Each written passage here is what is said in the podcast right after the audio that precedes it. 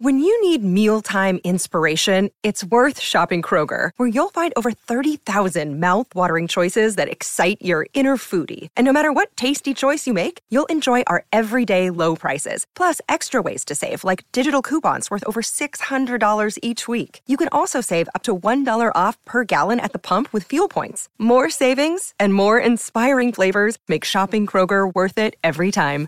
Kroger, fresh for everyone. Fuel restrictions apply. G'day, Mike Hussey here, but you can call me Mr. Supercoach. KFC Supercoach BBL is back and there's 25 grand up for grabs. So what are you waiting for? Play today at supercoach.com.au. T's and C's apply. New South Wales authorisation number TP slash 01005. SEN Test Cricket for Henley Homes delivering affordability with Adam Collins and Isabel Westbury. On a dramatic and deflating morning, at about half past seven, we received a text message saying there would be no cricket at Old Trafford today. And is he within 90 minutes? They, they called off the whole thing. Um, I mean, th- there was some talk around the camp yesterday that there was a risk of this happening, but to actually have a test match cancelled before a ball was bowled, it's a significant escalation.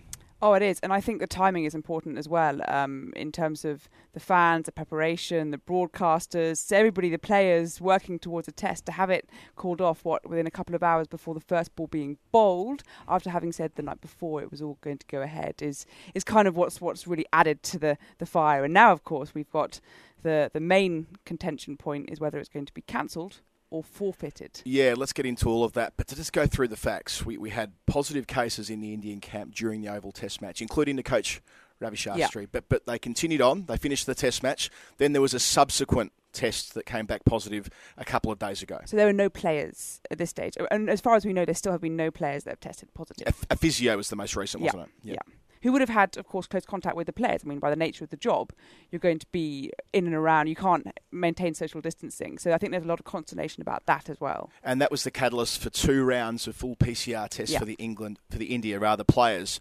And all of those came back negative. Yep. So they happened. Uh, I think there were two rounds yesterday, Thursday. This is the night before the start of the test, um, and everything. I think seven about seven thirty p.m. last night. We were all we were all on. So let's just go through how we go from the players recording negative COVID tests yeah. to, to, having a, a test match cancelled the next morning. How are you reading this? What, what what were the developments that led us to this situation? It sounds as though it wasn't a sort of unanimous approval of, of going ahead with the test match from within the Indian camp. There was consternation among individual players, both for reasons of health, but also for reasons of, of course, the IPL's happening in less than 10 days' time. Mm. So there's question marks about, you know, if, if a player were to contract COVID, not only have you got the health um, reverberations there, you've got the 10 days quarantine, not being able to get out for the start there, their contracts, etc. You know, it's not just about money. It's it's it's about um, well, it's about contractual obligations, health, of course. We, we forget that this is a deadly disease as well. Yes. Um, and about the the protocols, the public health protocols as well. Let's just go back a little bit. Perhaps this was in the tea leaves. I already mentioned the positive tests at the Oval, mm. uh, but the mm. fact that India didn't train yesterday, yeah. there was no press conference. Yes. Uh, they went all but silent in all the usual official channels where we communicate via the Indian team uh, WhatsApp group, and, and, and, it felt like there was something brewing. Uh, for this to happen this morning is dramatic, but perhaps we should have known yesterday that this was a possibility.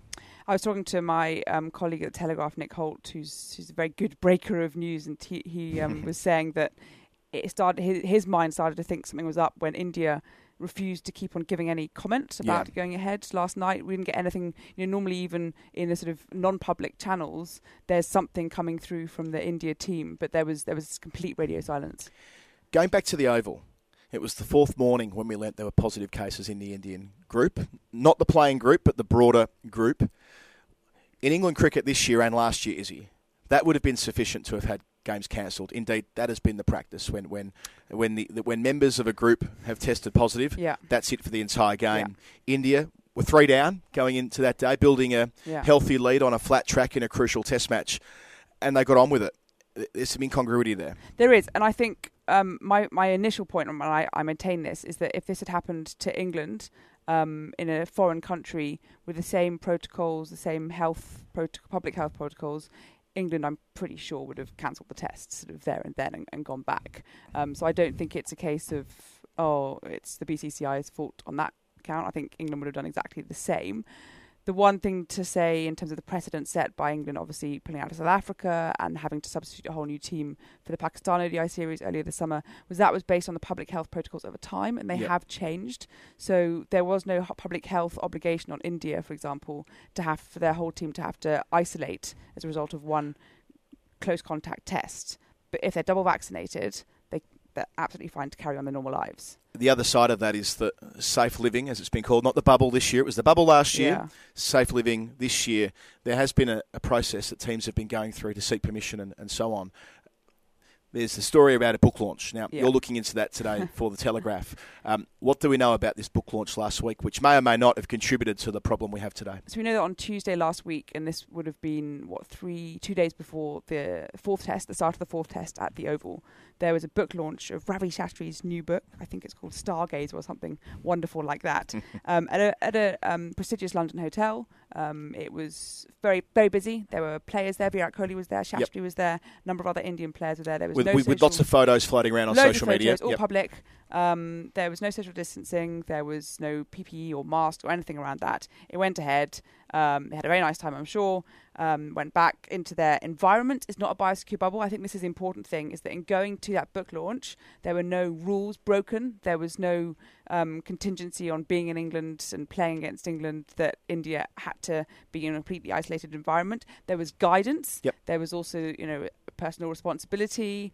Um, uh, but then also there was a team that had been India had been in England for what two and a half months, and they'd come straight from the height of pandemic in in, in India. Remember how awful it was then, you know. So there is a degree of they need to be able to live some kind of normal life. I understand the England team would advise they could go to restaurants, for example, but they would they were advised to maintain social distancing, not to mingle in close proximity with the crowd. Of course, Jos Buttler went home.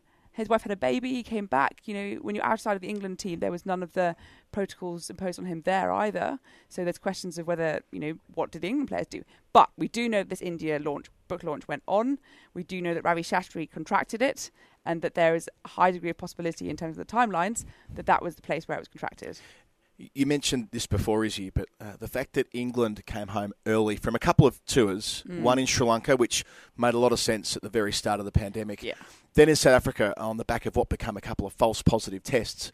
Um, I wouldn't want to say it's comeuppance for England there, but and, and of course you can't judge what's happening today by the standards of COVID eight or nine months ago, but it isn't without precedent because England did do this. Oh, absolutely. Um, and I think you know, in law, the whole thing with precedent is that every case is different, um, and that's the same here. Is that the the timing is different, the public health situation is different, but um, I, I and it, we're talking hypotheticals here. But again, I think if it was reciprocated right now, right here, England would have gone home.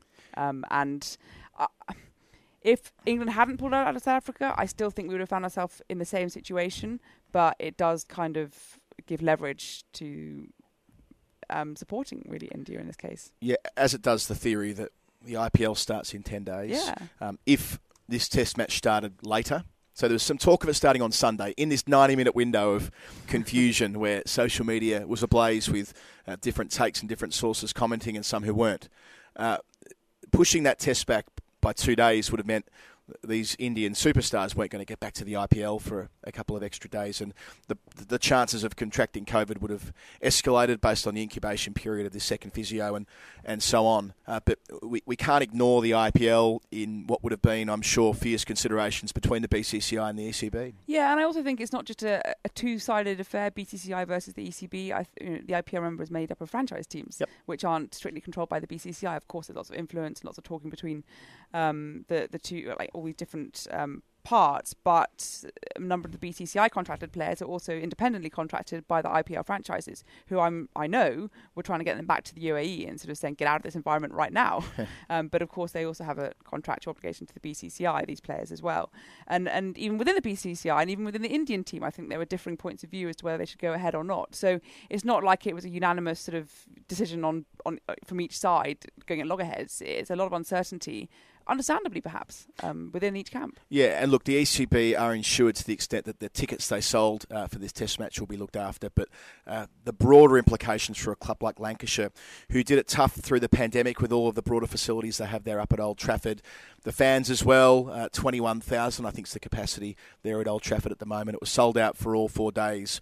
I mean, it's fairly brutal for the local cricketing community up there that this showpiece event won't go ahead, and they don't have a test match there next year either. Yeah, I think looking at some of um, the photographs of journalists wandering around, talking talking to first of all fans that are arriving yep. at the ground right now, but also you know all the, the empty food stalls, beer stalls, everything that would be absolutely brimming to the. We've had we just come off the back of a mini heat wave mm. in the UK. It's you know 23 degrees forecast for the rest of the the week. It's it's a lovely climax to the summer. England, you know having to survive against this um, this India team on the cusp of history, history really.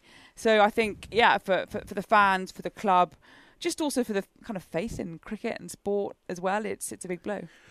I suppose in some respects we could say that uh, it's surprising that this is the first Test match that's been cancelled in England. There were six played last year in biosecure uh, conditions at Southampton and at Old Trafford, where the grounds had hotels attached. India have got through four of the five. There was a, a World Test Championship at the start of the summer as well. Uh, COVID has ravaged the UK over the last 18 months. So y- you could say that uh, it's amazing we've got this far uh, without having a situation like this, but it, but it feels more acute, I think, because it's the end of a wonderful series on the field. We've had a month of wondrous cricket. I mean, all the yeah. way from uh, the way that England fought back in the first test and uh, Lords that volatile final day, uh, the bounce back up at Headingley, and then last week India's stirring performance at the Oval. It, it does feel like we've been robbed of this climax. I, I think so, and I think as well. I mean, it, depending on what happens, India might well come out of this with an official series win in England, which is the first time since 2007. But they were odds on to do that anyway on the field. They were this resurgent team. They yep. were dominating this series, um, even you know the one that was drawn, and they had that blip at Headingley. But uh, you know, all the bookies had them as miles favourites to win this match. This was going to be most probably a fantastic moment in Indian cricket, and one that in terms of on the field play, they deserved, and it would have been wonderful to watch. There are some amazing players in this contest. Is this the last time we see Jimmy Anderson bowling to Virat Kohli? I don't know. It, feels as though everything that that was drawing to a wonderful climax to what has been a, a tough summer in many respects for mm. players, fans, the country. It felt as though we're you know we're coming to the back end of COVID. We can see this off. Things have turned to normal. Fans were in. We had in England were losing Test matches. I mean, you know, normality had resumed, and and yet now it's been sort of it's a slap in the face. And whether it's a forfeit or otherwise has been a point of uh, debate this morning as well. The first statement that we had issued from the ECB declared that it was a forfeit, and we were quickly told to edit copy uh, and to change stories and to delete tweets because they said, "Hang on a moment, um, actually, it's it's not a forfeit." Where are we up to on that? So the first, yeah, the first statement was India are unable to field a team and will instead regrettably forfeit the match. That's pretty strong wording. It is, um, it, especially is... when you consider other games that have gone this way haven't been declared forfeits; they've simply been drawn. And then uh, the next the next wording that we had was due to fears of a further increase in the number of COVID cases inside the camp, India are regrettably unable to field a team full stop. so there was nothing about forfeit. And to be honest, we're now at 10:15 in the morning on Friday morning, what is supposed to be the first day of the final test at Old Trafford, and I understand that they're still in the boardroom. They are they they are locked in negotiations. Duking it out, and of course we know the power of the BCCI. Izzy, in closing, this will be the end of the series coverage that we've had on SEN and SENZ. Aww it's been an utter delight, hasn't it? Uh, bringing this oh. broadcast to many listeners around Australia and New Zealand uh, through the long nights and the wee hours of the morning in New Zealand. A lot of the time, we've had so many people in touch on the text line and on social media. So many people back at home base in Melbourne as well. Uh, it's been a it's been a fantastic experience. Yeah, I'm not really one for to be a sentimental person, but when I was watching and listening in the dead of night during the height of our COVID lockdown to the India Australia series. I know how much that was, how important that was for me and for a lot of people in the UK, and to to feel that we could sort of, I don't know, I mean, giving something back. I, am not going to get on my whole. I don't think we could do anything really, but it, it, feels like I would have needed it if I was out in Australia, New Zealand, and if we could have, we can, the fact that we were able to get it on was. Um, yeah, gratifying, really. Yeah, not least that final Test match uh, at what became the final Test match at the Oval, where it was just a, an absolutely joyous experience. Uh, this has been SEN Test Cricket for Henley Homes, delivering affordability with Adam Collins and Isabel Westbury. Thanks again for your company across the course of the last month or so. It's been an absolute treat. Sometimes needing new tyres can catch us by surprise. That's why Tyre Power gives you the power of zip pay and zip money. You can get what you need now, get back on the road safely, and pay for it later. Terms and conditions apply. So visit tyrepower.com.au or call 13 21 91.